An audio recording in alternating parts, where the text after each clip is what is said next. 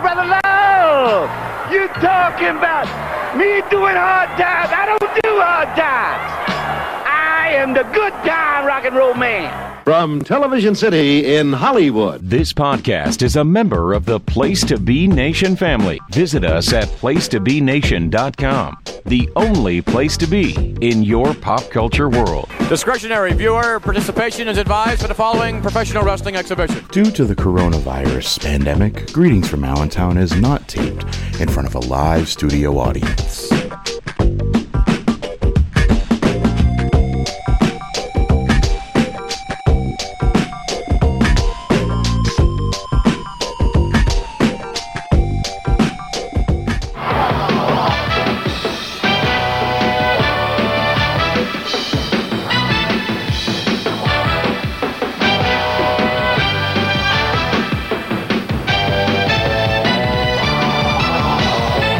Everyone, and welcome to episode 169 of Greetings from Allentown. I'm your host, Peter Winson. And today, because I want to feel good again about professional wrestling, I'm going to go back to the year 1989, and I'm going to go to the World Wrestling Federation, because this is certainly a comfort food, comfort zone of mine. WWF Superstars from July 22nd of that year. Summer of 1989, I don't want to say it was the peak of my fandom, but it's something that I will always enjoy rewatching. It's Vince and Jesse. I mean, why the hell not? It's also, we got summer coming up. The pollen count is up, temperature's up. One of those things is good, one of them isn't quite so good, especially when you get limits on allergy medications because you got meth heads in Iowa and all that. So, yes, 1989 WWF, certainly a favored entity and promotion on this show. I think I finally figured out what my Power Five is. They talk about the Power Five conferences in college sports. You know, th- that thing that they used to do until Boston University won the Patriot League championship in basketball, and there's been no college sports since. Don't think I haven't noticed that. But the Power Five promotions for me are WWF, WCW, Jim Crockett promotions, which I know those last two are linked, Memphis, and Mid South. And anything else, see, I have to be really sort of inspired. And if you haven't caught my drift these last few weeks, I'm not particularly inspired by professional wrestling these days. So, like, to watch something like Texas Championship Wrestling from 1980, it's like, I'm just not in the mood for that. It's like, I can't even watch freaking Raw. It's stupid empty arena thing that's now been going on for two months that they're just peddling to us. But Anyway, let me get in my plugs. Email show, greetingsfromallentown at gmail.com, facebook.com slash greetingsfromallentown. Give me a follow on Twitter, at GF Allentown Pod. That is at GF Allentown Pod. And you may be listening to the show on the Pro Wrestling Only feed, and I encourage you to hit the subscribe button, check out all the other great shows on Pro Wrestling Only. As I announced last week, next week's show, 170, will be my last on the Pro Wrestling Only feed. It's been a nice run of three years, but it's time to step aside and I guess give someone else a chance. So do keep that in mind going forward if you're listening to this show on PWO and you want to keep listening going forward. I did release a GFA Live earlier this week on Tuesday, focusing. Uh, you might say, how could you do a podcast about Die Hard with a Vengeance? Aren't you supposed to be a wrestling podcast? Like, well, yeah, First of all, it's the 25th anniversary of that movie. It was the number one grossing film of 1995. And Ludwig Borga is all over that movie, as Keithy and I discovered. I've never quite noticed how often he appears, like in the background as one of the henchmen. Like I, I okay, I knew he was one of the cops who they hand the briefcase to, and Borga is the guy who doesn't want to ride with it in the car with him. But I didn't I didn't realize he he's there all the way like to the end. It's like Survivor Series 1993. It's it's absolutely insane. So do check that out. That was great. Great time with Keithy watching Die Hard with a Vengeance. Certainly one of my favorite movies. Now I, I had mentioned we got some warm weather up here in Massachusetts, and, and that, that's lovely because I can actually hang out outside during the day on the weekend. I miss minor league baseball dearly. I mean, the last three years of doing this podcast, I've probably referred to it on a weekly basis. If I went to a game, if something interesting happened, but that's just not in the cards this year. In fact, earlier this week, I got a call from the guy from the New Hampshire Fisher Cats. I don't know why he called me because I'm not a season ticket holder or a plan holder. I'm just a guy who bought like five to seven games a year, and they probably got my name off of that. But they have a thing where you donate to charity and you get a whole bunch of vouchers for tickets going forward that are going to be valid in 2021. So, gave me something to chew on there. I told the guy, I said, look, I've been watching Korean baseball, and I talked about how I have a wins pool set up with my friends. Same friends that I have the NFL wins pool, the MLB one. And I got two Korean League, KBO teams. And it's not doing it for me to this point because SK Wyverns really sucks. They started the season, I think, 1 and 10. I think they won their opener and lost 10 games in a row. It's like, oh, great. Now I have an acceptable substitute for rooting for the Baltimore Orioles, this Korean team, which I don't know any of the guys on here. And I look at the roster, and there's no American guys on there that, like, oh, I know this guy because he used to play for the Minnesota Twins.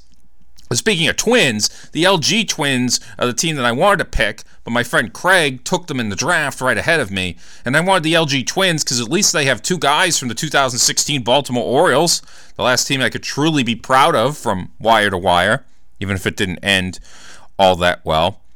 But one good thing I got going on is this is the first Greetings from Allentown proper that is being recorded on my new laptop which I finally I referred to it last week and was afraid if I talked about it too much, I, I would curse the entire thing.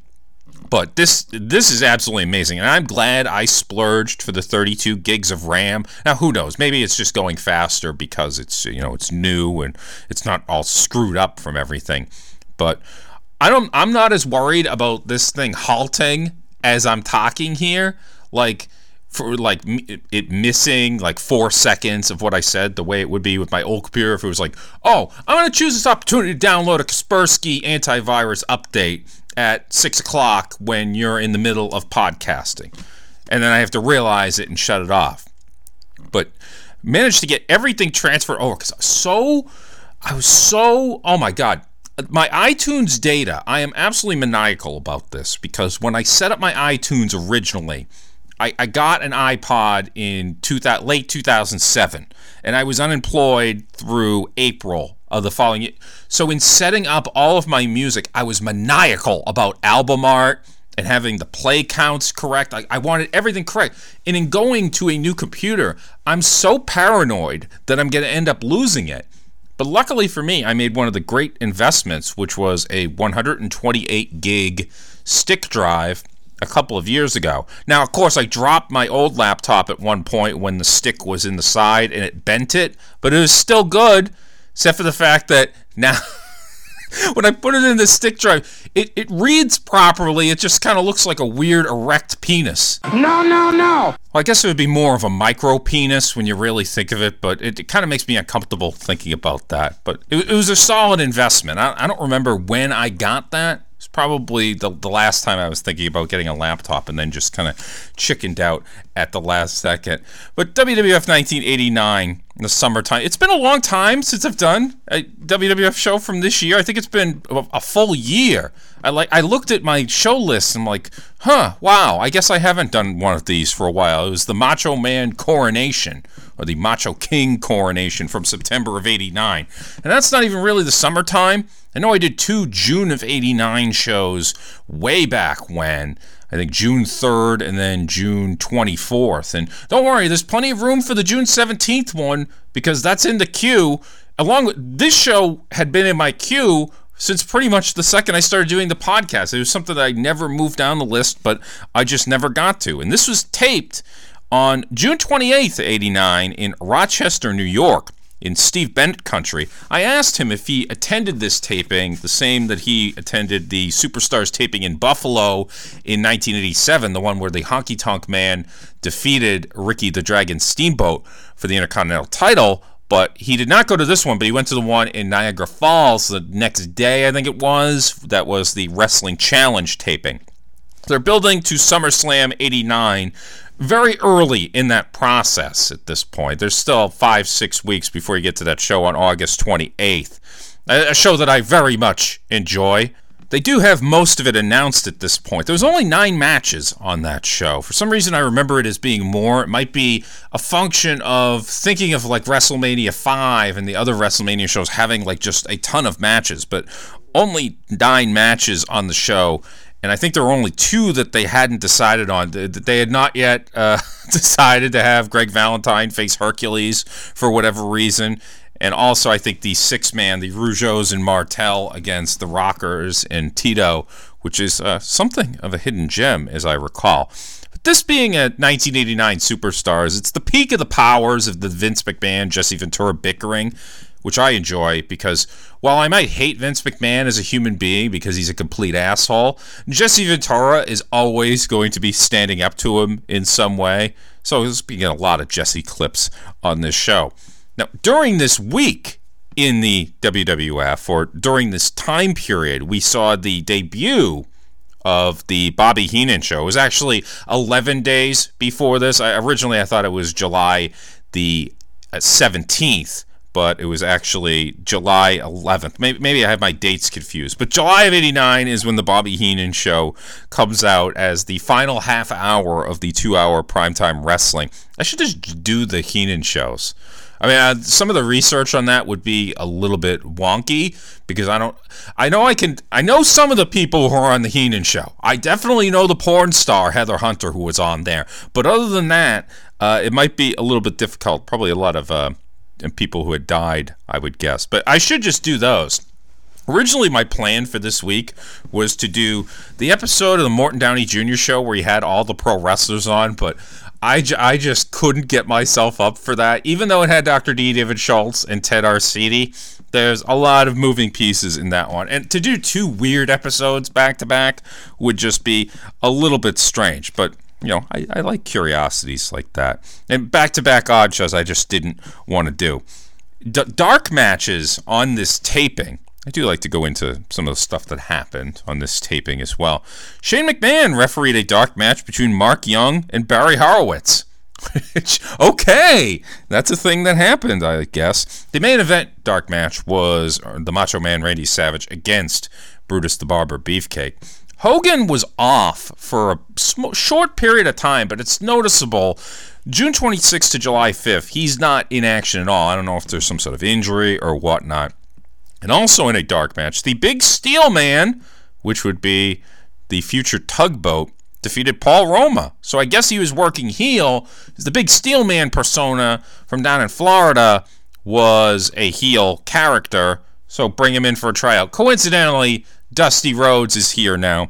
And speaking of Big Dust, they had run all those vignettes like you can beat my prices, you can't beat my meat, the plumber stuff, pizza delivery, Garbage Man.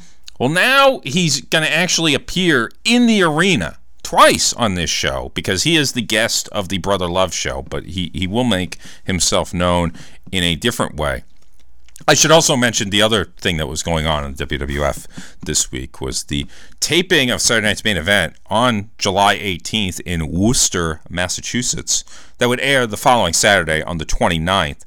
The Brainbusters and Demolition for the WWF Tag Team titles. The end of the lengthy title reign for Demolition in a two out of three falls match, by the way, where they changed the rules yet again, where like a DQ was allowed and you could actually have the titles change hands. Both the Brainbusters and Demolition are on the show, as well as the Intercontinental Champion, Ravishing Rick Rude. So, fairly star studded edition of Superstars.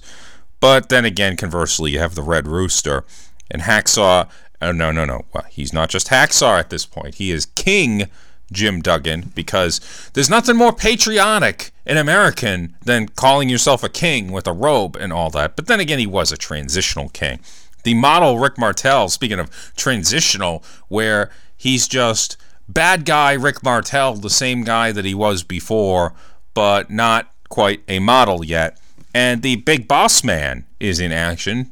in 89, mostly you'd see him around this time in the tag team with Akeem in the Twin Towers. But here, he's going to be going at it alone, but he's going to have company after the bout. So, with all that in mind, Why don't I just get right into this show?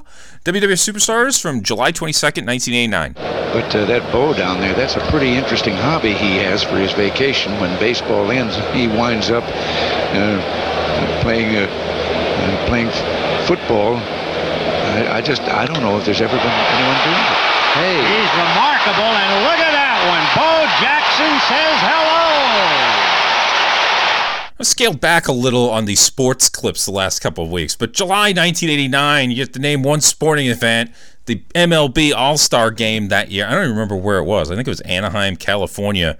And Bo Jackson hitting a leadoff home run in the bottom of the first inning with Ronald Reagan announcing alongside Vin Scully, which was rather interesting because Reagan called Cubs games in the 1930s. Him and Scully were talking about, except in those days, it's not like Reagan was watching the game and describing it. He would get the accounts and then describe that to the people and just kind of paint a fanciful picture or whatever.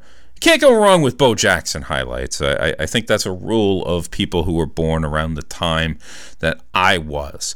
So, as we start the show, this is also one of my favorite eras of superstars where Vince McMahon lets us know where we're t- where the show is emanating from this week is going to give us a few juicy tidbits about what's going on. Unfortunately, this one cuts off the beginning of it a little bit. Memorial. The War Memorial is the home of the Rochester Americans, the American Hockey League attendance leaders for the past seven straight years. Upcoming at the War Memorial on July 26th will be Club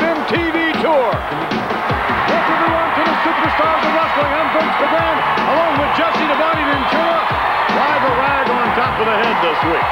Why the rag? That ain't a rag on top of my head. That's called fashion, McMahon. Something you know nothing about. It's obvious. Let's get down to business. There's several reasons why the Rochester Americans would have good attendance for hockey. Number one, upstate New York is a hotbed for that sort of thing. Number two, they had been around for a while, a stable, steady franchise, which you don't necessarily always find in the minor leagues. And three, their NHL affiliate was the Buffalo Sabres, so you had that natural marriage of, you know, being nearby. That wasn't always the case back in those days, but of course, you want me to talk about the Club MTV tour that was going on in 1989, featuring these four acts Tone Loc, Milli Vanilli, Lisa Lisa and Cult Jam, and Paula Abdul, the latter of which sounds like she would be the headliner. But this is 1989 Paula Abdul. She's not fully established yet. Milli Vanilli hadn't won the Grammys yet. I mean, yeah, they're breaking out on the charts, and Tone Loc had, you know, a song or two, but none of these are names that are going to get you to sell tickets. They, it was kind of like four mid card acts. Like, yeah, sure, Paula might be flirting with the intercontinental level, you know, to put it in wrestling perspective, but that was the concern in trying to s- sell tickets and the struggle and that sort of thing. Jesse sticking it to Vince is just so great, and and that's that's a reason why I picked the show. You might be getting more superstars episodes from the time Bruno leaves to when the time Jesse leaves in the next little while, cause uh, it's a, it's always gonna get me excited to do these. Like, what's Jesse gonna say? How's he gonna make fun of Vince? There's certainly plenty of that going on. Or what's Jesse going to say about the guy in the ring or whoever the babyface is? In this case, it is King Duggan taking on the masked gladiator. And Jesse wastes absolutely no time. He comes out swinging, or more appropriately, he's coming in hot.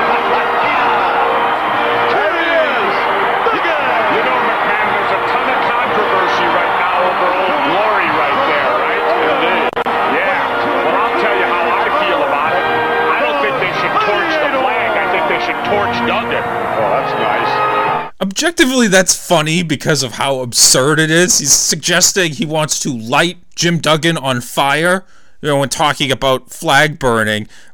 Can you imagine anything like that on TV? I mean, God forbid anybody be entertaining on TV now for the WWE.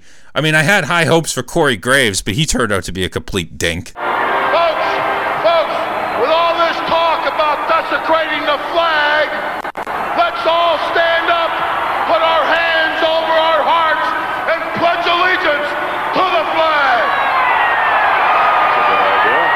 Come on, I Jesse, pledge stand up. allegiance to the flag of the United States of America and to the republic for which it stands, one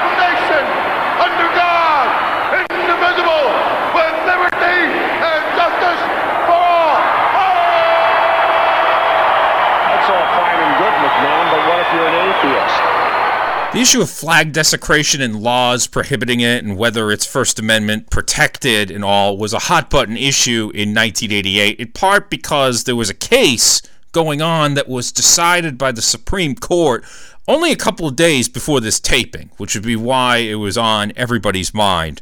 Texas versus Johnson, and Gregory Lee Johnson. Basically, what he did was he burned the flag outside a, the Republican convention in Texas in 1984. He's convicted. There was laws against desecrating the flag in 48 out of the 50 states. I don't know what the two are. I was kind of interested in that, but then I, I lost interest.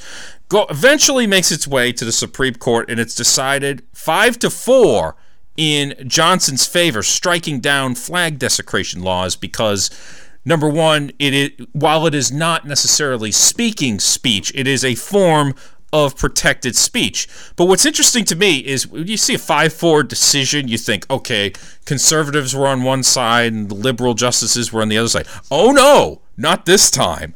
I mean, Antonin Scalia and Thurgood Marshall were in the majority on this together. So there was a definite mixture. In the years since, the Supreme Court has been plenty politicized, but in this case, the court first considered the question of whether the First Amendment to the Constitution protected non speech acts since Johnson was convicted of flag desecration rather than verbal communication. And if so, whether Johnson's burning of the flag constituted expressive conduct which would permit him to invoke the First Amendment in challenging his conviction. First Amendment specifically disallows the abridgment of speech but the court reiterated its long recognition that its protection does not end at the spoken or written word. This was concluded based on the 1931 case Stromberg versus California, which ruled that the display of a red flag as speech and the 1969 speech Tinker versus Des Moines Independent Community School District, which ruled the wearing of a black armband as speech. The court rejected the view that an apparently limitless variety of conduct can be labeled speech whenever the person engaging in the conduct intends thereby to express an idea, but acknowledged that the conduct may sufficiently imbued, may be sufficiently imbued with elements of communication to fall within the scope of the First and Fourteenth Amendments. I don't want to turn this into a legal podcast here, but I do agree with the court's decision. While personally, I don't think I would ever reach a point where I would want to burn the flag of the United States of America, I do see it as protective speech. And that's why we are a great country, because we have a First Amendment and we per- permit speech, even kinds that are absolutely reprehensible, some of which is even on Twitter, believe it or not. So King Duggan is he's waving his robe around, he, but generally showing complete disrespect for the uniform. As Vince says, he looks like Batman, which was out in theaters in 1989. Jesse says he looks like King Leonardo, which I didn't know what that was. It, was apparently it was a cartoon from the early 60s, and one that I never saw in my childhood, so which is kind of surprising is Jesse just complain, you know, his complaint about Duggan. He's like he's such a brawler and not not a good wrestler. Which you say Jesse Ventura complaining about somebody's wrestling skill. Well, Jesse addresses that. But he doesn't possess great wrestling ability. He's a brawler, strictly a brawler. Yeah. What's wrong with that? Nothing. He wins. What were you, Jess, when you wrestled? I was a scientific, precise wrestler. Knew every move inside and out. Threw drop kicks, used the ropes, everything. Yeah, you sure did. In your dreams, maybe. When I started doing this podcast, I probably would have come down on the side like, oh, I hate Duggan. He was so cartoonish. Mid South Duggan, so much better. But I've grown to appreciate WWF Duggan. Maybe not so much WCW Duggan because it was, you know, it was kind of off the deep end. But WWF Duggan, okay, he's the patriotic guy. And yeah, he's a brawler. And, you know, may- maybe I don't find his shtick particularly multi dimensional or, or anything. He- he's just the patriotic guy. But and, and he w- wasn't putting on great matches or even great brawls, but he's he's living the dream in that he's doing you know as little as possible but making as much money as he can. That's the name of the game.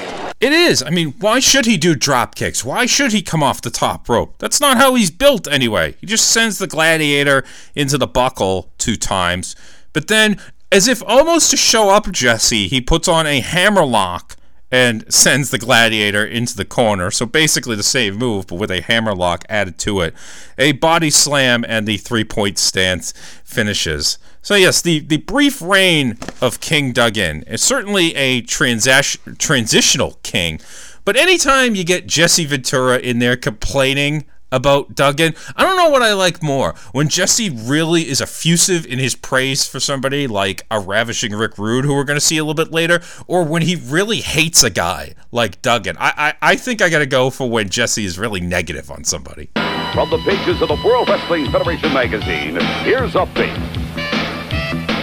All right, here we go again, folks. The focus of this update is going to be the official announcement of the hottest wrestling action of this summer, SummerSlam from the Meadowlands happens Monday night, August the 28th. A couple of reasons why they held SummerSlam in the New Jersey Meadowlands that year. MSG was closed for renovation. Same would be true in 1990.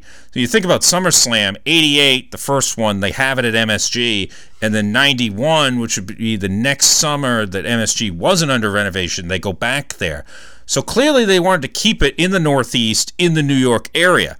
But the other reason is early in 1989, they had gone that was when they went to the New Jersey State Athletic Commission in an effort to try and get a break on how much the commission would take in kickbacks. I mean, let's face it, that's basically what they were doing. And they would admit, they would expose the business by, well, you know, the John Stossel. I think this is fake by admitting that in what had to have been a less whiny way than John Stossel was accusatory, I would say. They're hoping to get a break on the taxes or whatever with the State Athletic Commission. Well, it didn't work in 1989. That never happened until 1997, which, as you recall, they go back to the Meadowlands for SummerSlam that year and present the governor of the state, Christine Todd Whitman, the a WWF Winged Eagle belt for whatever reason. So they tried and it didn't work, but I guess they had made their decision in the hopes that this would goose along that process, but I don't think it worked. So, as I said, most of the card had been laid out. The main event, the challenge had gone down two weeks before this Beefcake Baba and all of that. Savage and Zeus against Beefcake and Hogan, who had not named themselves, which good, and none of that Megamaniac stuff.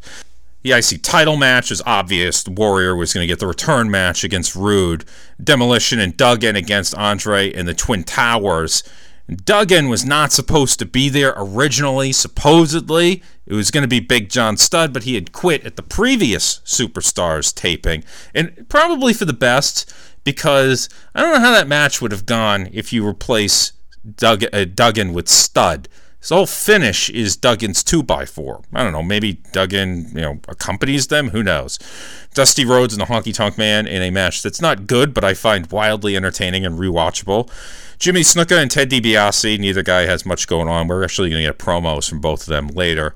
The Hart Foundation against the Brainbusters in something of a dream match because these two teams were respective WWF and NWA tag team champions as the calendar rolled from 1987 into 1988. And that match, I think, lived up to the hype, in, in my opinion. And the Red Rooster against Mr. Perfect, which is thought of so highly that it doesn't even get the little graphic that all the other ones do. But one thing that I enjoyed about this segment, you know, you don't get any promos, there's no news or anything. At least they got really, really deep into that SummerSlam song. And by the way, next week we'll have an announcement on more action that is going to be slated for the hottest spectacular this summer, SummerSlam, the meltdown at the Meadowlands, Monday night, August the 28th. For update, I'm Gene Okerlund. There are certain songs that get me really fired up. I know "Bulls on Parade" by Rage Against the Machine that that would fit that description. But that SummerSlam backing music, oh, that makes me want to run through a wall. Also, how about that maneuver there by McPherson? Ah, the only thing I don't understand is why hasn't Tunney approached me to referee this year?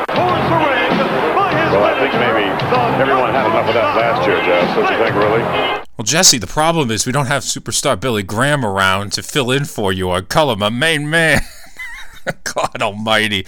We also would have missed out on Jesse in his just hack job on Hogan in the main event. Like, now if you let this replay go a little bit longer, we're going to see Hogan hitting a woman.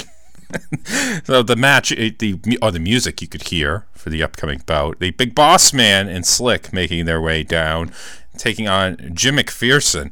And Slick is dancing in the ring, having a good time. Boss Man don't dance. It was so great to see them back together on Family Feud in 1993, like side by side on you know on the for the for the forces of good, completely opposite of what they are here.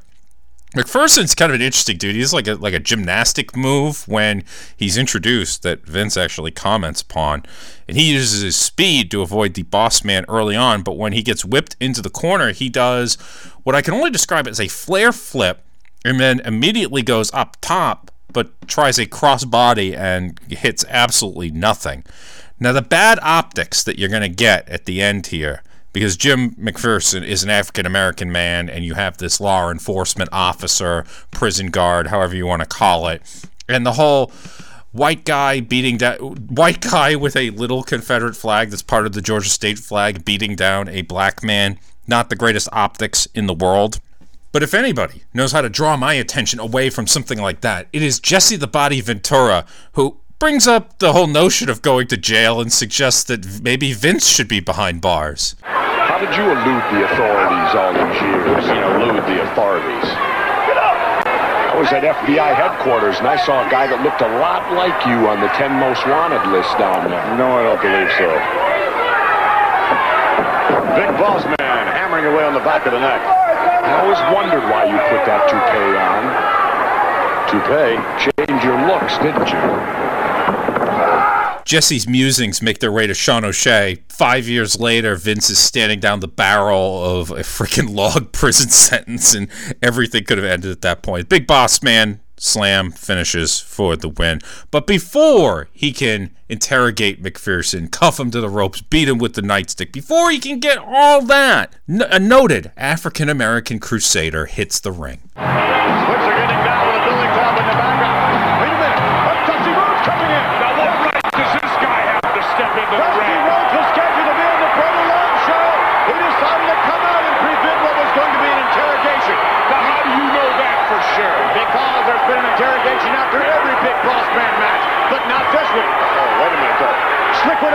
In his hand. Is coming up behind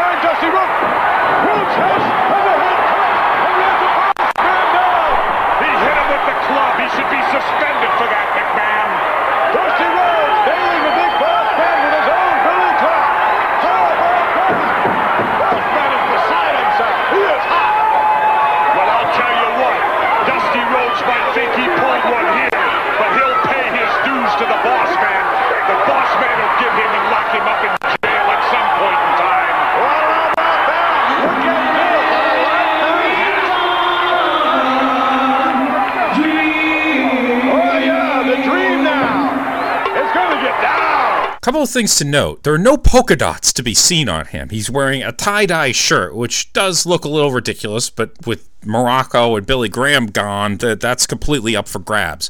He stole the hat, stole the handcuffs, stole the nightstick. So he, he's got all these accessories now. So uh, he, he does not look quite as ridiculous, you know, from the get-go. And this is the first time he's appearing on television in front of a crowd. And I'm not including, you know, WWF on NESN at the Boston Garden where he filled in for Jake against DiBiase in June of 89. He made appearances on house shows filling in for Jake against the Million Dollar Man. That was kind of his role in ring at the very beginning. But of course, while they might not be embarrassing him with the polka dots and all that other crap, Jesse is given plenty of room by Vince to lay in a cheap shot. It's going to get down.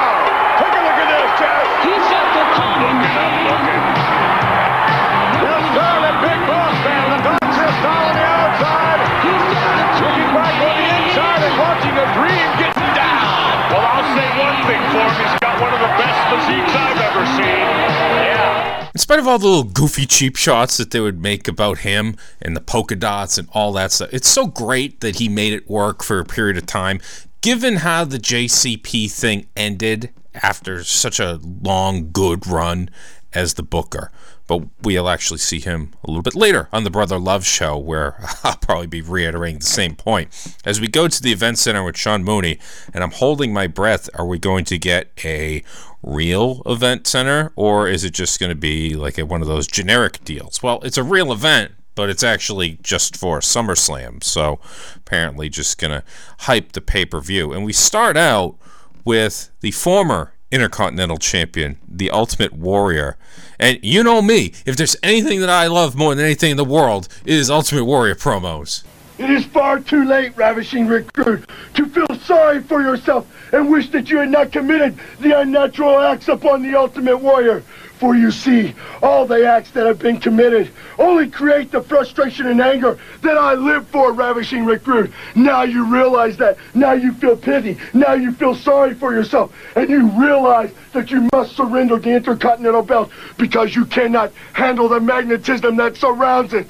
At SummerSlam, recruit, where I claim the Intercontinental Belt, I will fulfill and pass one last test in the destiny of the Ultimate Warrior. I will regain the Intercontinental Belt as I lift you into the clouds and you speak to the gods. I will beat you. One, two, three. I was a little worried there when he said unnatural acts. I'm like, oh God, is he going to go in on the gays again? But thankfully, he laid off just this one time. Warrior had some serious Zooey Deschanel style bangs going on here. I, I don't, it, it works on her because, you know, I would definitely have sex with her, but not the Ultimate Warrior because he would consider that an unnatural act. I mean, by his by his own admission, you know, based on everything that he said, University of Connecticut and all that. Up next, Honky Tonk Man, who's going to be facing the American Dream Dusty Rhodes at SummerSlam, and he's definitely. Uh, on the back nine of his tenure. I mean, things aren't going to get to that level that they once were.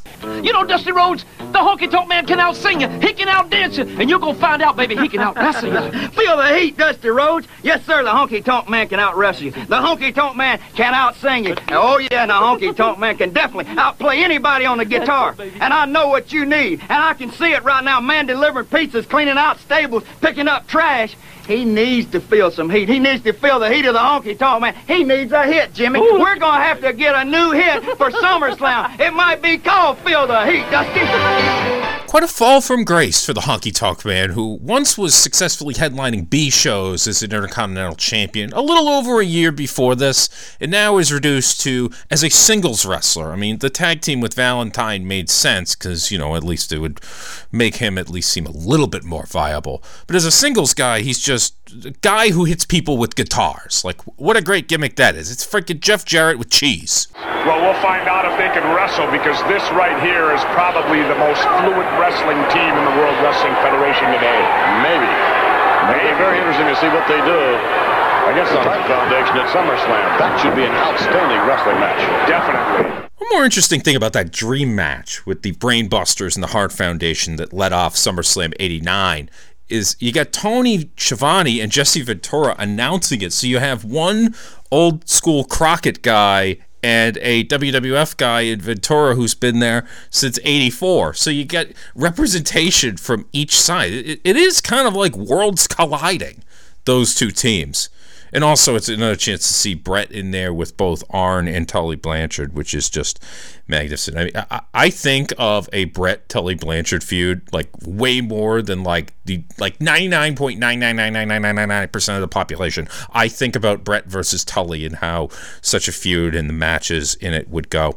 So it's the Brainbusters, just ass kickers extraordinaire, taking on Dave Paradise and Mike Peskin, who they call a Mutt and Jeff team Vince does. I don't know, they're kind of odd looking.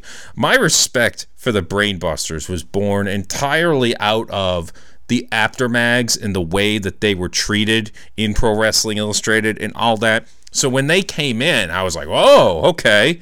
You know, I, I knew who they were even though I was young and not even really watching the NWA. I only knew what they looked like from the magazines. Of course, I didn't save any of those magazines. I have a whole freaking tub of Sports Illustrateds in my trunk right now. If you're interested in any of them from like 92 to 99, it's probably about the years that I have in there. I don't know. I still haven't taken it out of the car because it's really heavy and I it's going to be hell bringing it down cellar. So Peskin ends up in trouble early with both Arn and Tully alternating. As Jesse, kind of breaking down the upcoming match with the Harts makes a very important point about the Hart Foundation, what they were up to in 1989, and why they would be at a disadvantage. The Hart Foundation has been wrestling singles competition for the last six months, a lot more than they've been wrestling tag team. Uh-huh. The Busters have been strictly tag team. I think they're going to be better and a more well-oiled machine in that match. The Busters could very well be tag team champions by the time they get to SummerSlam. They're going to have their opportunity here very shortly. But that may be wishful thinking. I'd say the counter to Jesse's argument was, well, they tagged for a long time, and it's kind of like riding a bicycle. It's not like they're in a different team than they were in before. It's not like they completely forgot. Arn and of course, would win the tag titles the following week on the aforementioned Saturday night's main event, which Vince doesn't refer to by name. It's rather interesting how, how sort of circumspect they are in talking about Saturday night's main event and then when you get to Saturday night's main event, how weirdly like they don't allude to pay-per-views except some of the time later on. Like the one right before WrestleMania 3, they don't mention WrestleMania 3. I covered that in the March of 87 Saturday night's main event. As one of the job guys out on the floor, he's thrown right into an Arn Anderson forearm. Just beautiful. And back inside, it's probably Dave Paradise as Tully drops three straight elbows on him as our inset promo is, well, as you'd expect from the manager, Bobby Heenan, but he's got a little bit of a different message. Yeah, I've had it up to here with Gorilla Monsoon, Wrestling Challenge. Yeah, I walked off. Why? Because I carried that show and I carried them for as long as I was on that program. And when they get on their hands and knees and start crawling and begging me to come back, I'm not going to. Because for once, I'm going to start thinking about myself.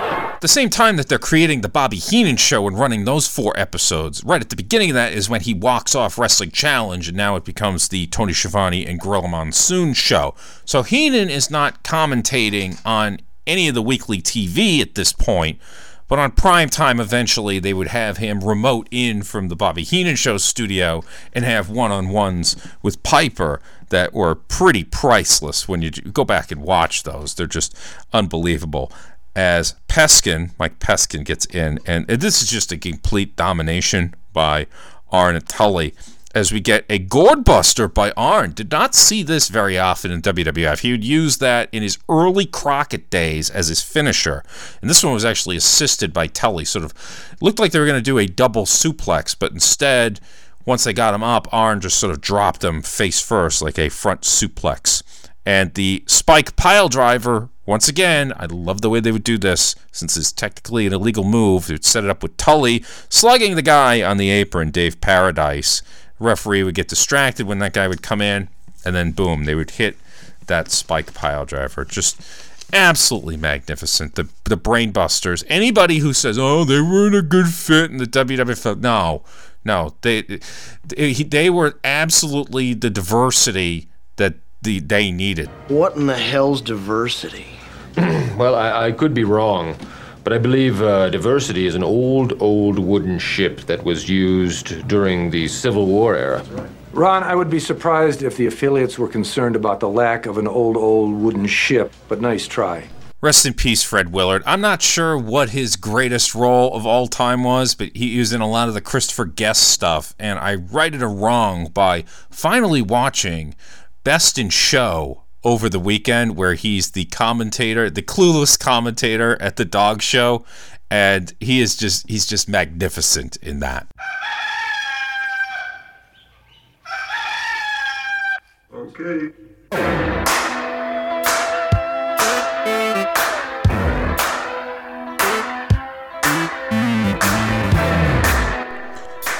Yes, the Red Rooster is here, fresh off his feud victory over the Brooklyn Brawler finally, that took him many, many months. He's taking on a fellow by the name of Chris Evans, who is not the Chris Evans who became Captain America, but it might as well be because he, he got in a hell of a lot more offense in this match than what you would expect. One thing I hate, okay, now I, I have talked about how my eyes have been open these last few months or last couple of years to Jim Johnston's work. And who knows, it, it, might not have been Jim Johnston, it might have been Jimmy Hart on this one. The Red Rooster's theme. And hearing that, and I hear that song, one of my favorites from the Gap Band, Early in the Morning, which has that same kind of sound at the beginning of it. Are they using the same rooster in both of them? And now I, I've got to actually just lay the tracks over each other to figure this out.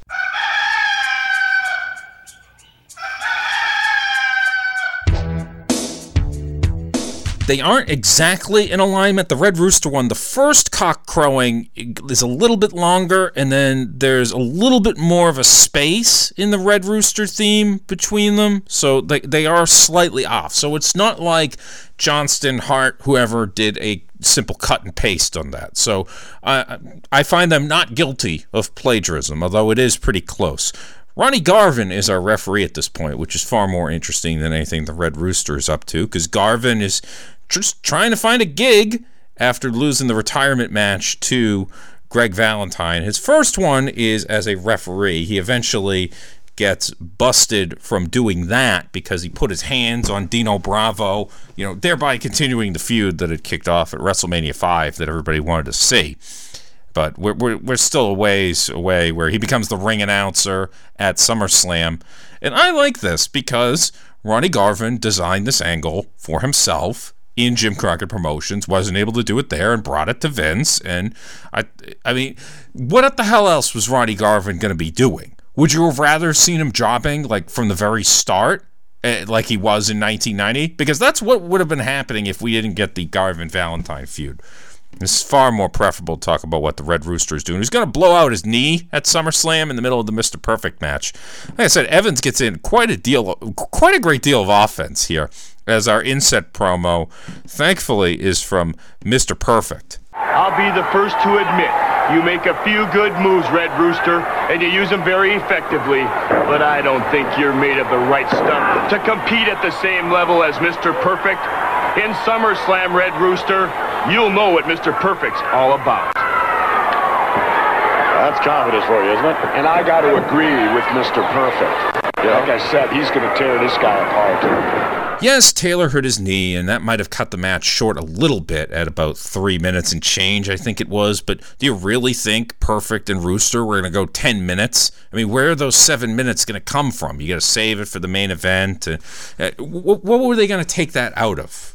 That's all I'm going to say. Maybe that would have gone two, three minutes tops longer as Rooster hits a back elbow. But Evans fights back, but he puts his head down. A cardinal mistake for a ring veteran who does not have much of a cage match record. I have to say that I, I wish there could have been a little bit more on him since he shares the name of the actor, but unfortunately, no. As Rooster hits a neck breaker when Evans puts his head down. And I'll give Taylor a little bit of credit here. He he actually starts working the arm, which sets up the chicken wing, the elevated chicken wing thing that he would do where the guy taps out right away because it's not something that you could hold on to for a long period of time. So, yeah, it's a Red Rooster match on 1989 WWF television. What can I really say? I mean, how the hell are we going to top this? Oh, wait, I have an idea. Why don't we go to Sensational Sherri, the Macho Man, and Zeus, who are going to talk for two minutes about the SummerSlam main event? yeah, fell into our trap didn't you? Yeah. When you guys accepted the challenge, you made fools of yourselves, yeah. The harder the conflict, the more glorious the triumph. But this is like taking candy from a baby, yeah. This time you've bitten off more than you can chew. And you can't swallow it because I am telling you, when you see Zeus walk down that aisle at SummerSlam, your eyes are gonna be beyond belief. And just like I promised you, Zeus, the Macho Man Randy ah, is gonna be right behind you. And behind the Macho Man Randy Savage is Lady Luck, Sensational Sherri, the keeper of the secret ingredient of the cauldron of the madness.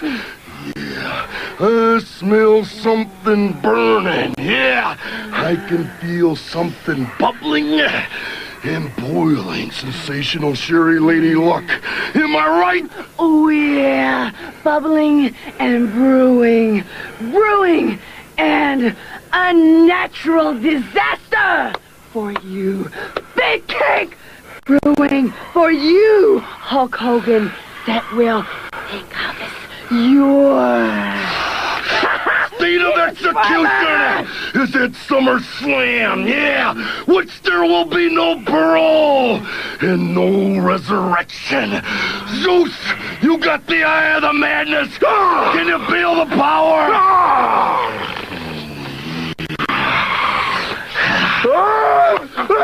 Yeah!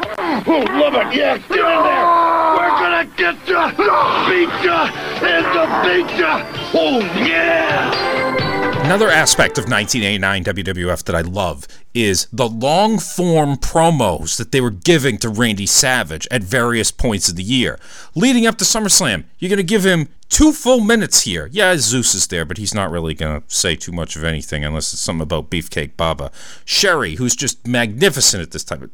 Give this guy the room that he needs to create. And same for Hogan and Beefcake, although they, they're a little bit nutty and perhaps a little homoerotic at times. But it, earlier in the year, before WrestleMania 5, when they would always have the dueling promos of Hogan and Savage, the, the Rashomon promos that I've called them in the past, where they saw the Elizabeth thing from two completely different perspectives. And they were just these fired up things. And you wonder why oh, how did WrestleMania 5 draw 750,000 or whatever the hell the number was buys on pay per view? It was stuff like that. Uh, it, it, I don't want to say it was character development because they were, they were fully fleshed out, but letting great talkers talk. Gee, what a concept that is. Here's a guy who can wrestle right here. Indeed, he certainly can. You notice how his career has skyrocketed since he's gotten with the Slickster. Unbeaten since being with the Slickster. Yeah. I know that for a fact.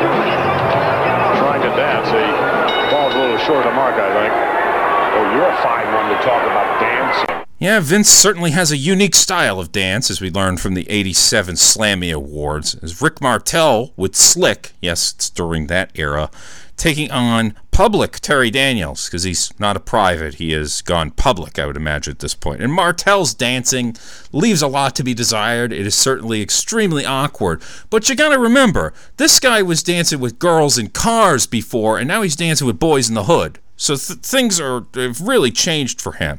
And the heel, it basically what he is right now, without being a model, is a heel version of Rick Martel, the babyface wrestler. And that, that wasn't going to work going forward. He is the classic example of a guy who needed a gimmick to, what's the term? Bruce Pritchard says to give him a little something. Well, some guys actually do need that. I know a lot of people roll their eyes at, at stuff Pritchard says, but he's actually correct in that case. And it takes time for the gimmick to take hold because he's got to figure it out. This guy has been a babyface for so long. He's one of the best of the 1980s at it, and now you want him to become a heel. It's like Ricky Morton a couple of years later. They turned him heel of the York Foundation. Well, of course, it was 91 WCW. It was like what what the, there was no follow through or anything. They basically did it just to just to do it. It was like like Rick James or whatever. But with Martel, it took until probably WrestleMania 6 for the thing to really, really catch steam. As Jesse calls Daniels a good, competent wrestler, which I, I thought was neat. Maybe, maybe a little bit of a wink and a nod to his pass as Martel gets kicked off into the ropes when he bounces back. He cartwheels around a monkey flip attempt and is doing that, still kind of doing that babyface thing where he's like, hey, look at me. But the inset promo for this match is kind of funny because sometimes you get random third parties who are not feuding with the guy in the ring, not really even a close ally of the guy in the ring, not the manager. Nope. The genius is going to weigh in on Ricky Martel. The genius knows that Rick Martel's a credit to his race, and 50 million Frenchmen can't be wrong. Not only do I know for sure Martel can beat Santana, I doubt if it would take him very long. There's a question of why didn't Martel and Santana have like a final blow-off match to end this feud? And they did have matches on TV over the years. I mean, I think they had one in 91 on Challenge. It's the one where Jake blindly attacks Tito. Actually, that would have been late 1990.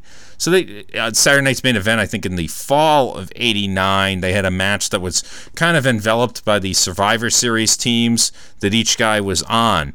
But part of it is the ultimate winner of the feud is going to be Martel. he's supposed to come out of this stronger because you're trying to put him over and that model character. But at the end of the day, you want to protect Tito because you're going to keep Tito around to put somebody else over and you don't want to devalue him.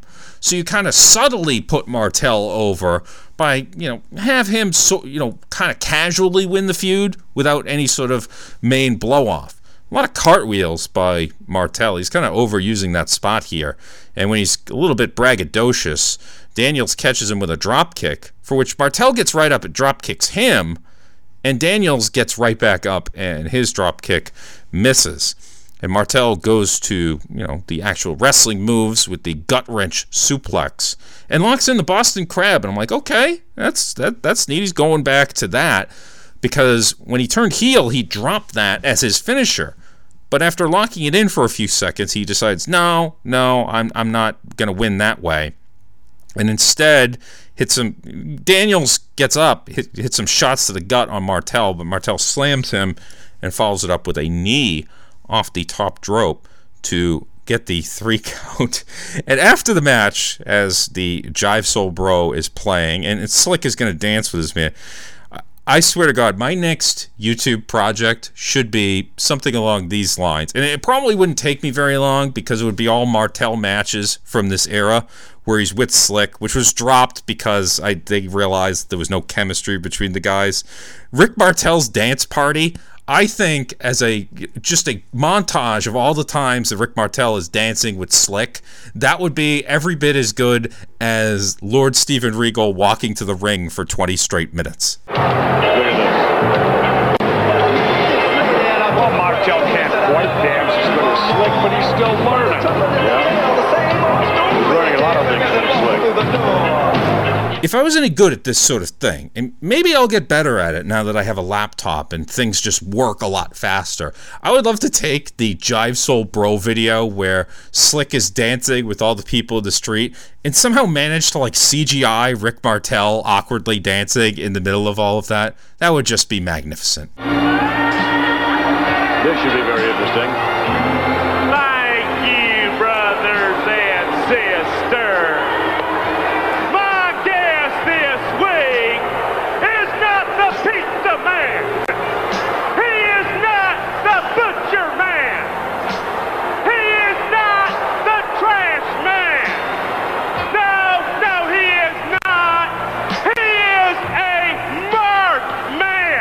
Man. Man? A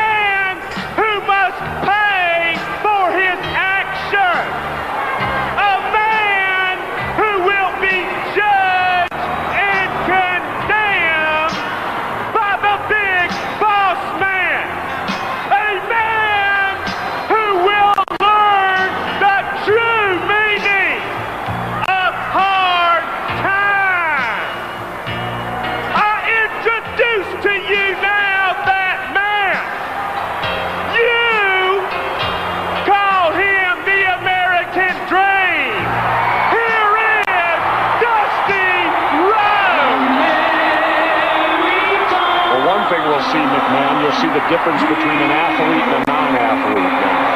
A what? I've listened to that a million times, and I don't know where Jesse is going with the difference between an athlete and a non-athlete. I, I also like how Jesse says athlete, like like it's got like three or four syllables in it. But interesting that I'm covering this in a week where Dusty Rhodes, some footage has turned up on YouTube, or it's been brought to light by Chad Campbell of the North South Podcast Connection with JT Rosero he pointed out that there's this game on YouTube between the NWA and the police. So the guys from Jim Crockett Promotions. By the way, the fact that there's a basketball match between something called the NWA and the police, well, that's very interesting, although it happened about a year before the rap group came out with all their great songs and straight out of Compton. But Dusty in that game, now, first of all, watching Dusty Rhodes play basketball is kind of funny. To me, from the footage that I saw, the best guy on the JCP team, and this had to have been early in 88 because it was the baby faces, was Barry Windham. And you got a six-six guy who could take it to the hole. The problem was the cops were just manhandling him like they were the freaking 88 Pistons or something. Like, I don't know what was going on. And they, they, they weren't getting called on it. But Big Dust, there's a clip of him hitting a three-pointer. But y- y- what you don't see is all the other times where Dusty gets the ball and he he basically is like Costanza in Seinfeld. He's a chucker. I have to dribble. If I give it to you, you just shoot. You're a chucker. Chuck. That's right. Every time you get the ball, you shoot. I can't believe you called me a chucker. No way I'm a chucker. I do not chuck. Never chuck. Never have chuck. Never will chuck. No chuck. You chuck? Dusty's hanging out by the three point line when he should have been setting picks for Windham. Because if Dusty Rhodes is setting a pick on one of the police officers, it's going to take a while for him to circle around. And Windham, you know, you could just do a pick and roll, and Windham could get to the basket pretty quickly. That would have been nice and easy. But no, Dusty had to had to be the star. But anyway, that, that's 1988 Jim Crockett promotion, so that's pretty much par for the course. Here he is in 1989 WWF, and he is certainly reborn at least in these first couple of instances where you see him, he's he's definitely fired up at that Boston Garden show on June 3rd. You you can tell just watching the footage of that. And here, when he did the run in earlier, and now on the Brother Love show. Now, I'm- I'm sure he's probably comfortable with Bruce Pritchard. They know each other from way back. But what's great about this particular interview, it's not that he's not acting cartoony or anything like that, and he is going to dance at the end, is that he does make, and I don't know if this was on purpose or not. I don't want to turn this into like some sort of Shakespearean lecture about like hidden meanings, but it's interesting that he's using the term hard times in a promo the way that he is. Yeah, I have some news for you. You, you have bitten off a little bit more than you can chew, sticking your nose in the big boss man's business. Wow, man, brother love. You talking about me doing hard times? I don't do hard times. I am the good time rock and roll man. And the big boss man, he's so mad now. I got his billy club. Yeah. I got his handcuffs. Ooh, boss man. Made you the judge jury of Americana. Nobody did. People on the streets now, all the brothers now are saying we're not afraid anymore. I love brother. We're not afraid cause Dusty Rhodes Americana now hold the cup. Now hold the club. And now it's gonna be good times in America. Good time Americana. And boss man, woo, I bet this hurts when you hit somebody with it.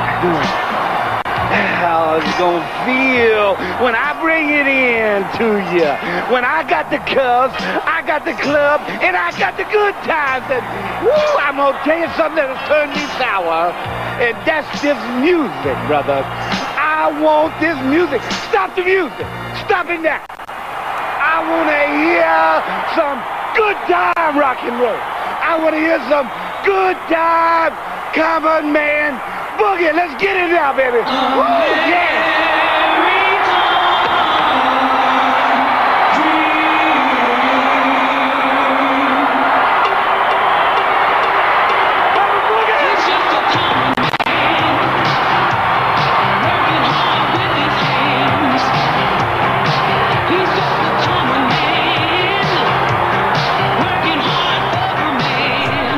For whatever reason, when Dusty died in June of 2015, this is one of the first promos that I thought of, which I know seems insane because there's a lot more of them on the weekly JCP show earlier in the 80s, such as the famous Hard Times promo leading up to Starcade 85, which I, I don't think he's referencing it on purpose because the boss man would say the people were going to do hard time. But it's a nice little coincidence. It's cool how he's working with Ray Traylor, the big boss man, a guy that Dusty Rhodes gave a break to a little more than three years before this, where Ray Traylor is working an enhancement match and impresses by being able to take the slingshot suplex despite being a man of well over 300 pounds. But Dusty looks so comfortable out there. He's not out of place and he's not wearing a bunch of polka dots, which is the way everybody sort of remembers him from this run. And when he says, the good, I am the good time rock and roll man, I always remember that line. It'll never fail to make me smile. See, I've been very jaded about wrestling lately. I think I needed something like this in my life again. Now, if you if you break down like a lot of Dusty Rhodes promos, such as the Hard Times promos, the exact same way. It doesn't really make a whole lot of sense if you're trying to like, what what does he mean by this or that? Like, Well, it makes people feel good at the end of the day, and that is why people cheer for him. It's kind of like why D- Dusty Rose a lot like Ronald Reagan in some ways. Like Reaganism, a lot of it didn't make any sense, but it made people feel good about themselves, which I guess is a means to an end or something. Anyway, Brother Love was really pissed that he cut off the music, and I'm thinking how they had never played the, the this is I guess the debut of the Dusty Rhodes theme song because he had never been in the arena. So I don't know. Maybe going forward, I should do more stuff like this. Things that I've latched onto that might not be the biggest thing in the world, such as Dusty Rhodes' first appearance. Um, I had forgotten that it was actually his first time on the TV after all the vignettes when he runs in on the boss man.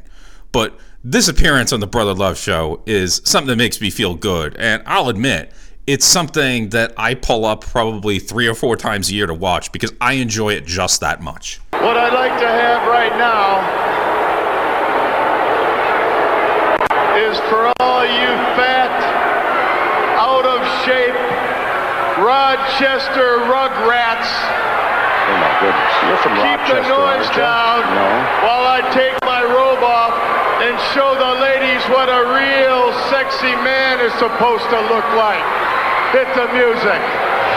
I've often told people that Twitter is just an absolute cesspool and it gets worse the deeper in, that you drill down into it. But occasionally it can be used for good. And one recent example is some hero out there. I don't know who it is. I, I can't identify the person, but they have created a Twitter account that only tweets out GIF files and videos of Rick Rude selling atomic drops which I can't be more delighted. And I hope that this thing keeps going for a while, you know, that it lasts a little bit longer than the Lex Luger yelling while selling one a couple of years ago. I remember that coming along. And yes, the Intercontinental Champion Ravishing Rick Rude is here, taking on Tony Durante, who will go on to become Pitbull number two in ECW. Much greater fame for that. Although I always like the matches where Gary Wolfe is there, and it's like the Pitbulls before they were the Pitbulls against the Rougeaus. But Rude has quite the entourage with him, with Heenan and Andre the Giant. And I just want to let you know that the Greetings from Allentown watch on Andre, he is wearing the black singlet. So he's not, you know, sort of past that curve that where he just becomes completely unwatchable. Rochester Rugrats. Hey, I'll say one thing for Rochester, New York. Dinosaur Barbecue is a hell of a joint, okay, for, for some good barbecue. And I actually called it correctly because I, I often refer to it in my head as Dinosaur Junior Barbecue. I don't I don't know why I do that. So Rude felt the pain from the Ultimate Warrior attacking him during the Rude Awakening. I think a couple of times before this. I know in June the Warrior ran in and attacked it. I think it was the June 17th Superstars, which I covered way back when. I don't know what episode number. So I was thinking about Rick Rude in the Hulk Hogan era. So let's say 84 to 92 among heel champions. Well, obviously, there's no heel world champion with the exception of Savage for that wonderful eight weeks after the turn on the main event and WrestleMania 5. Can't really count that. And you got, well, I guess Ric Flair from the 92 Rumble to WrestleMania 8, but even then, he's not even really defending it in singles matches. It's usually tag matches involving Piper and Hogan and stuff like that. And then, of course, The Undertaker's six days as the champion. So you'd think, okay, let's go more on the Intercontinental title level. Where does Rick Rude in the summer of 1989 rank amongst those guys? I certainly place him below Honky Tonk Man because Honky was carrying B shows in 87 because everybody hated him so much. Just the heat that he was generating was unbelievable. I'd, rank him below Greg Valentine in 84 and 85, mainly because I think Valentine was extremely versatile. You could have the matches with Tito, but he could also get decent matches out of other guys as well. Certainly below Macho Man Savage in 86 into 87. I don't think there's any question of that. You got Mr. Perfect. You can make arguments there, but most people would probably put Perfect above him. And, and as, I'm, as I was going through this exercise, I thought to myself, wow, a lot of guys are ranked ahead of Rude. unless we split the Honky Tonk Man into two parts. Rude definitely ranks ahead of the latter era Honky Tonk Man IC title reign. But then I realized that uh, maybe the problem with Rude was that it was just inevitable that he was going to lose it back to the Warrior at SummerSlam. But yet, I don't think that it was a bad title reign by any means. So why am I actually comparing it to? So I guess maybe I'm, I'm teaching myself an important lesson here using Rick Rude's Intercontinental title reign. Don't compare yourself to others in whatever your line of work is because everybody has a different situation and you just got to live in the moment. Taking a peek at Rude's opponents on house shows. He did have Duggan on Saturday Night's main event and Duggan on a handful of house shows, but it's not until the very end of the run that you start seeing him defend against a kind of odd variety of opponents. Beefcake gets a couple title shots. Hercules is thrown in there. I mean, that's one where you could have given Rude victories because you're not doing anything with Hercules at that point. I mean, and Hercules still has it out for the Heenan family, so it would have made sense. Jim Neidhart on some house show in Ohio in August. But yeah, maybe it would have strengthened Rude's reign because most of the time he's just facing the Warrior and they're doing sort of non finishes. So as for this bout, it starts with a test of strength because Durante kind of did like a little bit of a pose at the beginning of it, like trying to go body for body with Rick Rude. And Heenan, once again, just like the earlier bout with the Brainbusters, once again gets the inset promo because of all of his stuff that's going on. Don't worry. Please don't worry. You thought you'd never see me again on television, but I've got good news for you. I'm going to have my own television show, and Bobby the Brain Heenan is going to be the hottest and biggest star in the history of television. Have you seen a show, the Bobby the Brain Heenan show? No, I haven't had a chance to, McMahon. Well, you haven't missed anything. Well, then it's probably pretty good. If you don't like it, that means I probably would enjoy it very much. It's different. The thing that I've always wondered about the Heenan show, and maybe I should save this for when I'm inevitably going to do a podcast on one or all four of those episodes, is how much input Heenan had into what was on that show versus the Vince McMahon wanting to just throw as much weird stuff in there as possible. I, the way I've always thought of it is Vince was the driving force and just wanted Bobby to react to everything that was going on around him. I mean, I, I could be wrong with that, but I don't think if Bobby Heenan was designing a show, like a variety show with his name on it, that he would have had Jameson there. Although then again, he did do a hell of a job sort of playing off him. As Durante rolls through rolls through on the test of strength and ends up stomping Rude's hand. But Rude uh, gets really pissed off quickly and qu- quickly finishes Durante with the Rude Awakening. So it's time for the post match. And Andre the Giant is, he's just sort of hanging out on the outside because Heenan's going to come in, you know, announce that the Rude Awakening said they're going to bring a young lady into the crowd. And like, and Andre's just staring towards the back to make sure that Warrior doesn't run in. And Heenan like directs him more towards the aisle, probably because he knows that Andre doesn't have the best lateral speed at this point. And the Warrior, he does, he literally runs in for everything. So it's not like Andre would be able to cut him off from where he's standing. So he positions him over, kind of like the coach from the dugout, the first base coach who's in charge of the outfielder positioning. Like, come on, move a little bit over towards left center, Andre. Something to that effect. So Andre, they're setting up the Rude Awakening kiss for Rude, and, and it goes off swimmingly. But Andre just standing there, standing guard. It's base we were earlier we had earlier we had Rooster with uh, Cockadoodle Doo. Now we have Cockadoodle Doo. But Andre, he's like the world's biggest sock on the world's biggest doorknob. Every World Wrestling Federation star, but I would think the Warrior would be the exception. I don't see him around. The Warrior don't come up on no one unless he can sucker punch him or get him from behind. Oh, come on, give me a break. That's ridiculous. Oh yeah, what did we see last week? Aren't you bubbling over with enthusiasm? And aren't you just full of joy and frustration that you're going to let out right now with Ravishing Rick Rude? Help yourself, Toots. Toots.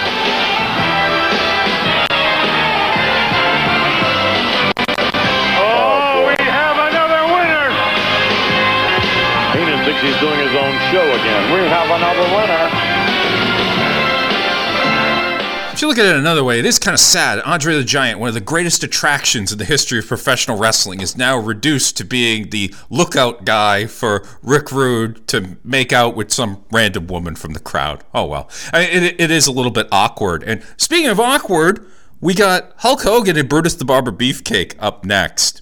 And they're going to give a ultra long. They, they too get to go long form for their SummerSlam promo, and a lot of times the Hogan Beefcake stuff would get a little weird, might perhaps a little homoerotic, but it, it's kind of like since they're given three minutes, I want to see how long they go before there's something just blatantly homoerotic and what it's going to be and what weird thing is going to come out of their mouths. You know, Maniacs, the number one thing that's been haunting me and Brutus this last week is the same old question he keep asking us. Did we walk into the Macho Man's trap? Oh yeah, he baited it. He had the door wide open. It was set to catch us. And oh yeah, me and Brutus, we walked right in. Because we have half an idea of what we're in for. And if we can take care of business, it may be the last time. The Macho Man, as devious as you are, we know where you're coming from, man. You'd sell out your loved ones just to get ahead. We already know that. Zeus, the human wrecking machine, with the madness in his eye. I had it with him through the movie, during, before, and after. He's completely out of his mind. And now, he wants to take our livelihood away from us. The whole WWF is shaking like a leaf just because Zeus is hanging out. But the thing is, they both don't care about winning or losing. All they want to do is put me and Brutus out for good.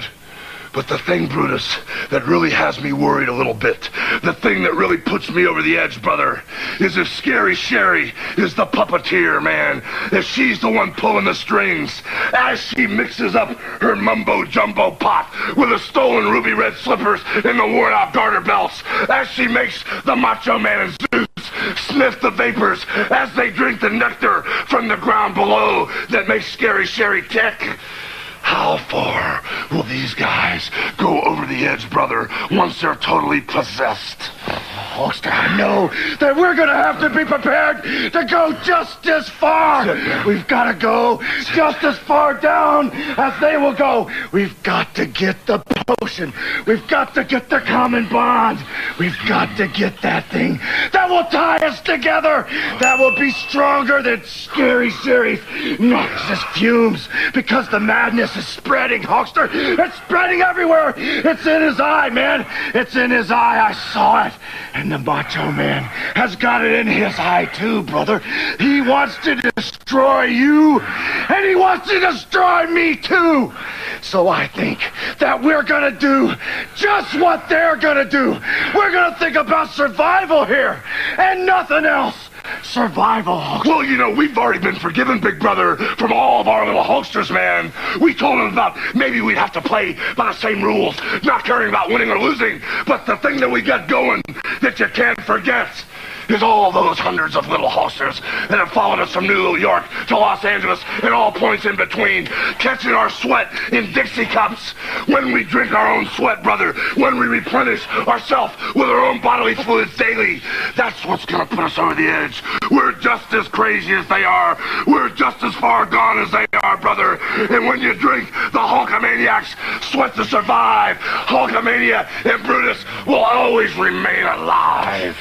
This is going to sound weird, but that's fairly normal by their standards. It took a full 90 seconds before it got a little bit strange with the tie us together stuff. Naturally, it was when Beefcake started talking. I always enjoy how, when they're referring to Zeus, they always say the madness in his eye, which is a nice way of explaining the sort of wonky eye thing that he had going on. And oh, by the way, that turned out to be a good thing for Zeus because as he's in Hollywood and it's starting to appear in more movies beyond No Holds Barred, movies that normal people actually watch, and he's hanging out with like Tupac and all that. It bec- it became a blessing, he said, because I started doing these movies and God said you thought it was a curse. It was a blessing. My eye became my trademark in Hollywood. And yet, he was born blind with a detached and deformed retina. So that's kind of why that's the way it is. But to say he's got the madness in his eye and tie it back to macho madness, I'm not saying that Hulk Hogan is a poet or anything, but it's pretty good stuff working into a normal, all right, normal for them wrestling promo.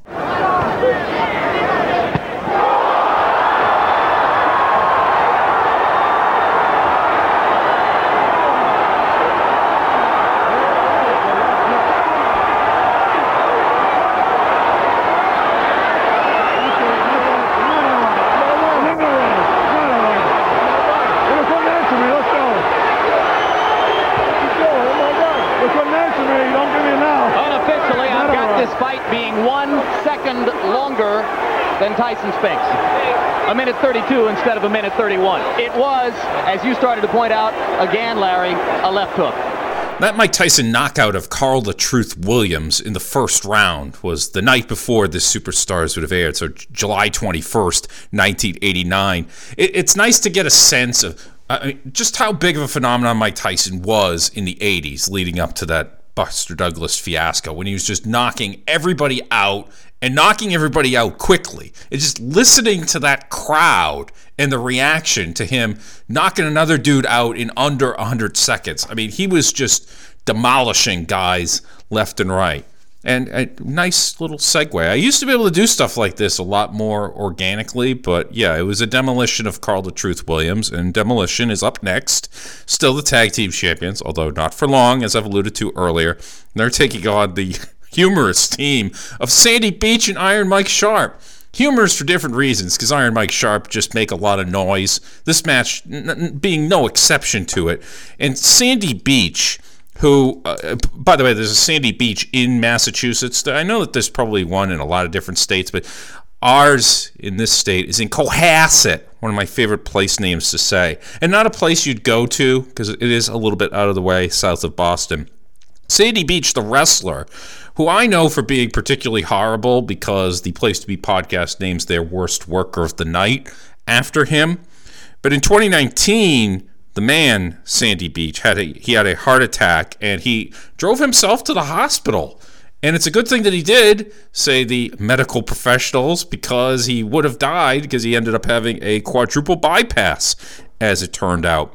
He got discovered on the No Holds Barred set as he played one of the people in the uh, Battle of the Tough Guys bar. It said he was the short headbanger, but that doesn't make sense to me because I don't I don't think he's as little as the guy that was in the cage. So there might be a little bit of miscommunication on that. As we got Smash and Iron Mike Sharpe in there, slugging it out real quick. Yeah, it's like it's like 83 mid south in there. Actually, Sharpe was there in 82. It really doesn't matter. Again, a lot of noise from Iron Mike. You're definitely going to get that. He's certainly a guy who would fit in well in the COVID 19 era, given his proclivity to, you know, constantly wash himself. I, I think that would go over pretty well. As they talk about Vince and Jesse do, the six man coming up at SummerSlam, Demolition and Duggan against the Twin Towers and Andre. A match that I'll remember forever for Smash just out of nowhere slamming the boss man, then slamming Akeem. And then Andre comes in like, no, he's he's not going to slam Andre. Although it would have been pretty funny if Smash, of all people, had done it to Andre the Giant. Axe tags in, and Axe and Iron Mike Sharpe. You think, okay, well, here's a contrast. No, no, they have something in common. They were both 1983 Bob Backlund challengers for the world title, which you know, you could say Iron Mike Sharpe. Well, yeah, it was he got one or two shots. And Axe, as the Masked Superstar, got quite a few more of them and was probably the last serious contender for the title before the Iron Sheik came along. Masked Superstar, just Bill Eadie in general. Somebody brought this up on Twitter the other day that I noticed. Is Bill Eadie the most underrated wrestler of all time? And he's certainly in the conversation. And part of that goes to when you think of him in his career most people's minds will go to Axe from Demolition. But he was only doing this for about three plus years, maybe four years if you want to include that unfortunate global stint where he's Axis the Demolisher. And I know that the whole trademark thing, and he's still calling himself that, but he, for the prime of his career, when he's the Masked Superstar, he's a great in ring guy who was over everywhere he went and working near the top of the card in all those places. So I don't, I don't know if I'm going to anoint him the most underrated of all time, but I think he's certainly in the conversation, mainly because you think of him as this Axe character, this you know S and M dude, when really he was a serious professional wrestler. Sandy Beach gets in, and I have a feeling that that's going to be the only tag on that side. And he does not look good as he, he's just getting the crap beat out of him. But thankfully, this thing's over quick. This isn't like on the Place to Be podcast where Sandy Beach is going seven minutes with, you know, some, you know, Scott Casey or whatever in Madison Square Garden. As the demolition decapitation thankfully finishes. And this is the end for Demolition. This is their last time they would emerge victorious as tag team champions on television a record that would stand for about 30 years until they had the New Day break it because, you know, reasons. Can't have can't have Demolition holding that record. Even though they interrupted the tag team lineage in 2010, if you look it up, the original WWF tag team lineage ends in 2010 because of some weird decision WWE made. But what a great run for Demolition. First, they win the titles from Strike Force, and then in the aftermath, they put Martel out in storyline in I think it was June in Oakland. I, don't think they aired it till the beginning of July. So they basically took them out. They fend off the Hart Foundation, the Rockers, the British Bulldogs, among others, in the summertime. The Harts at SummerSlam. Then the Powers of Pain as you get into the fall. And the face turn, the double turn at Survivor Series 88 because all professional wrestling comes back to that one show. Leading up WrestleMania 5, they get their revenge on Fuji in the 3 on 2 match. Afterwards, they're facing the Twin Towers as number one contenders, fend those guys off a little bit, and then it's on to Arn and Tully. Eh, I'm going to say every single Arn and Tully match in the WWF was like a dream match, except I remember that they also faced like the Young Stallions and the Bushwhackers, and that's something less than a dream match. So, Demolition at the end of their first tag team title run. This is the final bout. Well, where they would leave as champions anyway. In other action, the Superfly Jimmy Snuka meets the Million Dollar Man Ted DiBiase. Right now, let's get respective comments from both sides. When you think back to SummerSlam 89, Million Dollar Man Ted DiBiase against Superfly Jimmy Snuka, like, why is this match being put together? And finally, 31 years later, we now have a reason for that match to actually exist. It, it was the much needed matchup of Snuka, the dark side of the ring, facing the Million Dollar Man, who, as we've now found out, was part of the dark side of the embezzlement ring. it's that time again, Virgil. SummerSlam 1989, the biggest spectacular of the summer. And you, Superfly Jimmy Snuka, you have the audacity to think that you're going to march back into the World Wrestling Federation and step in the ring with the Million Dollar Man, the Million Dollar Champion, the greatest athlete that the World Wrestling Federation has ever known, and your career, make a name for yourself again in the World Wrestling Federation at my expense? oh, you're a great athlete, Snuka. I'll give you that. But you're not very smart. You see, you come from that little insignificant island out there in the middle of the Pacific Ocean. I think you've been waterlogged a little bit too much. Too many coconuts, too many bananas. I'm too much for you. Some reason in my head, when he said too many coconuts, I thought he was going to say too much cocaine. I was kind of holding my breath there for a second. And this, in all seriousness, is just something for DiBiase to do because Jake is out with legal problems or injury or, quite frankly, both. SummerSlam, a big event all over this country and all over the world, and especially in my country. Ted DiBiase, let me tell you something, brother. I have been noticing that belt that you have got. I want to know where you have got it from. Who did you beat for that belt? Well, let me tell you something, brother. You might have a lot of money, and I figured it out myself that I think you went out there and you bought that belt. Ted DiBiase, all the people around the world, brother, is definitely gonna watch what's going to happen. They don't know, brother, but let me tell you something. The Superfly does know. SummerSlam that Superfly, brother, is gonna Superfly you. What I was saying earlier, like Dusty Rhodes doesn't really make much sense, but it makes you feel good at the end of it. Snuka just leaves me thinking, what the hell is he talking about? He, he just kind of keeps cycling back to the same thing. The Superfly is gonna Superfly you. Okay, I guess your finishing move is the Superfly off the top rope. But like, I think you bought that belt. Like, oh, Congratulations, Jimmy. Yeah, I guess you were watching the weekly TV back in February where he's openly buying the belt from a jeweler in Greenwich, Connecticut. Good, jo- good job, Jimmy. I, I, I certainly find you competent to stand trial. I don't know who it was that signed off on Snuka talking for 45 consecutive seconds, but I'll guarantee you that that person wasn't there in Allentown in 83 to keep him from talking to anybody. Anyway, that's kind of dragging me down. I want to go back to DiBiase and his involvement in this embezzlement ring that's going on in Mississippi or Alabama or one of those states that's run by, you know, just absolute crooks. the fact that he's involved in that and it stole a ton of money. I mean, it's ripe for jokes like, oh, well, clearly that's how he became the billion dollar man. But yet another example of a guy who covers himself. I mean, if this proves to be true, which there's a lot of smoke there, it covers himself in sort of religious dogma and all that stuff. Like, oh, I am a man of the cloth. Like, come on, Ted for God's sakes. Once again, uh, another guy like that has completely undone any good that religion has done for us as a society. So, okay, deep breaths. This is 89 WWF. I don't have to go to the dark side of the ring or the dark side of the embezzlement ring or anything like that. After all, this is 1989 WWF. Jesse has successfully lifted my spirits and gotten me to at least be able to watch this going forward and the, the, Jesse and Vince they wrap it up, tell us what's coming next week. But then the video for WWF Superstars, July 22nd, 1989, doesn't actually wrap up there. It goes into a Superstars that appears to be just after WrestleMania 9. It plays for about 60 seconds. It's the April 11th, 93 Superstars. And uh, apparently, Hacksaw Jim Duggan led off on that one. Might have been April 10th, I don't know. But kind of funny. Shows almost four years apart. Same guy in the opening match.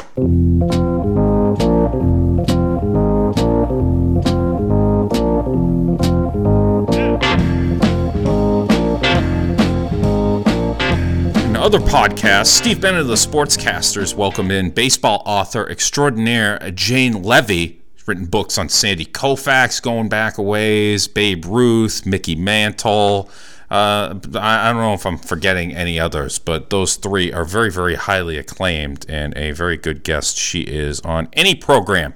And on the Our Vantage Point podcast, Joe Morata and Michael Quinn, they're looking at Herb Abrams, UWF. so I, I didn't watch that Dark Side of the Ring. The only one that I'll watch is the Dr. D one because the rest of them will probably be too depressing. But there's probably a lot of comedy in that UWF one.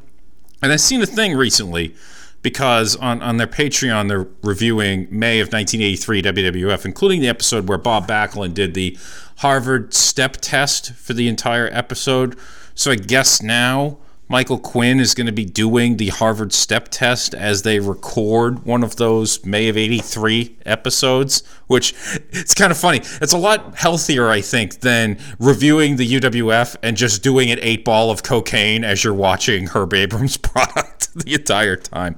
So do check that out. Now, before I get to what's going to be next week's show, and yes, I actually have a plan for that. I do want to sneak in an edition of YouTube Comment Theater. And as always, these are actual YouTube comments left by what I can only assume is the best and brightest in our society. And we're going to start out with B Duddy 55555. I, I didn't know that there were 55,554 ahead of him.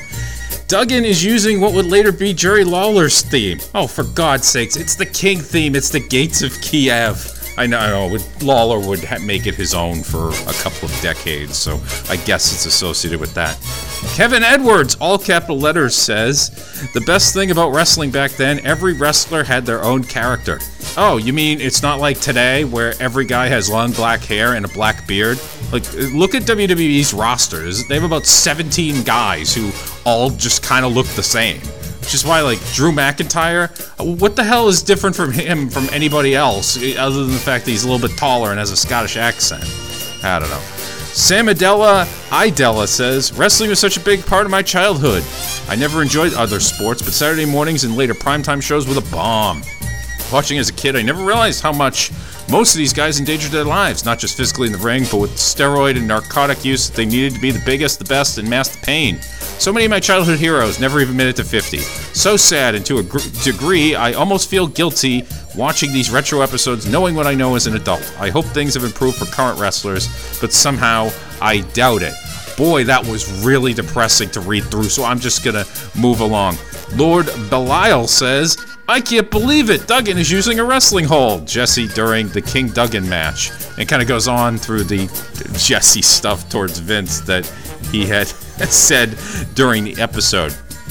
David Sanchez says, I love this time. I was a kid and watched every Saturday, but I never liked Hacksaw Jim Dugan. Uh, 1G there, so I am pronouncing it correctly. I don't understand how he got so over. I changed the channel when he wrestled. It's because it's an easy catchphrase, yelling ho to the crowd, and it's something that they can repeat back. Johnny Beatdown says, So Hogan and Beefcake are going to beat Sa- Zeus and Savage by drinking their own sweat. Okay, yeah, that, that was very weird, but they got to come up with something, or else it's not a real Hogan and Beefcake promo.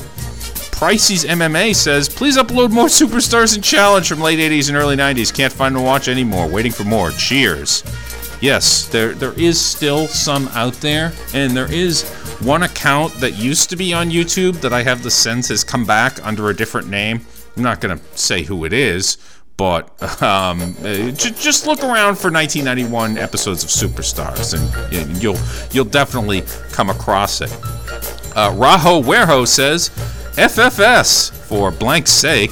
Iron Mike Sharpe is nonstop moaning and grunting. No wonder he remained a jobber. Well, better a jobber than a porn star, I guess. Raho Werho again says, I heard the warrior received good money for the unnatural acts performed upon him. Well, that's just a rumor. I'm, I'm not going to traffic in all of that. DDT99 says Sherri was too hot for words, and she looked amazing in that shade of purple. Yeah, Sherri 1989 was. Uh, she she definitely had it going on. And I ate my dog says Hennig Martel, Taylor DiBiase, so much in-ring talent, it's ridiculous. Yeah, it's 1989 WWF. I, I wouldn't expect anything less. That'll do it for YouTube comment theater.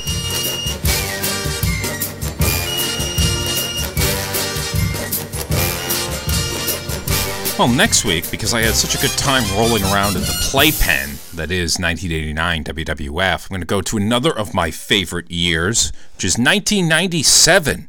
And finally, I'm going to kind of sort of do that Friday night's main event that I've always wanted to do.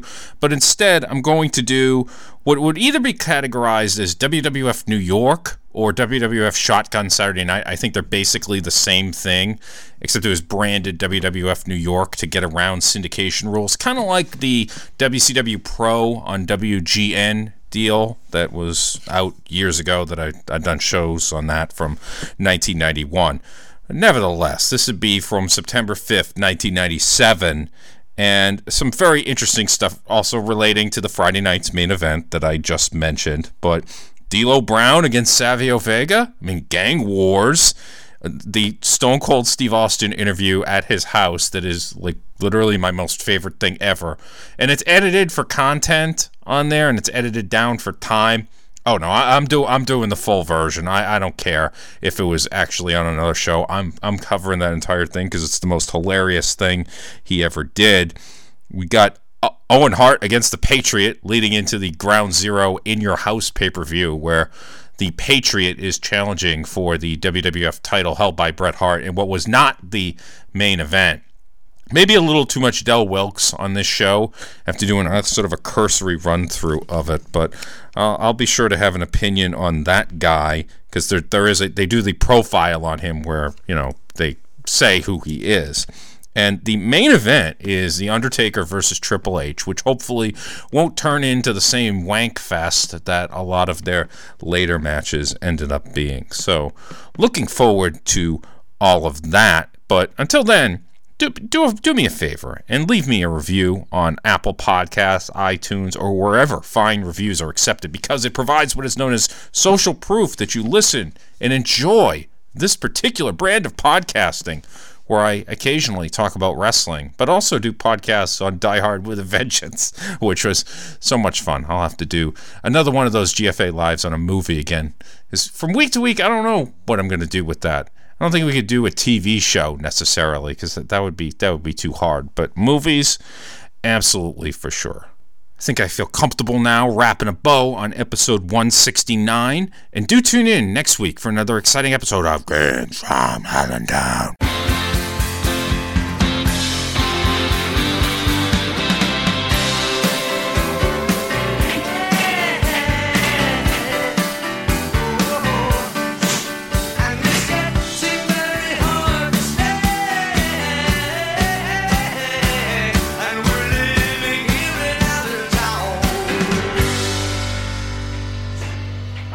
At FBI headquarters, and I saw a guy that looked a lot like you on the 10 most wanted list down there. No, I don't believe so.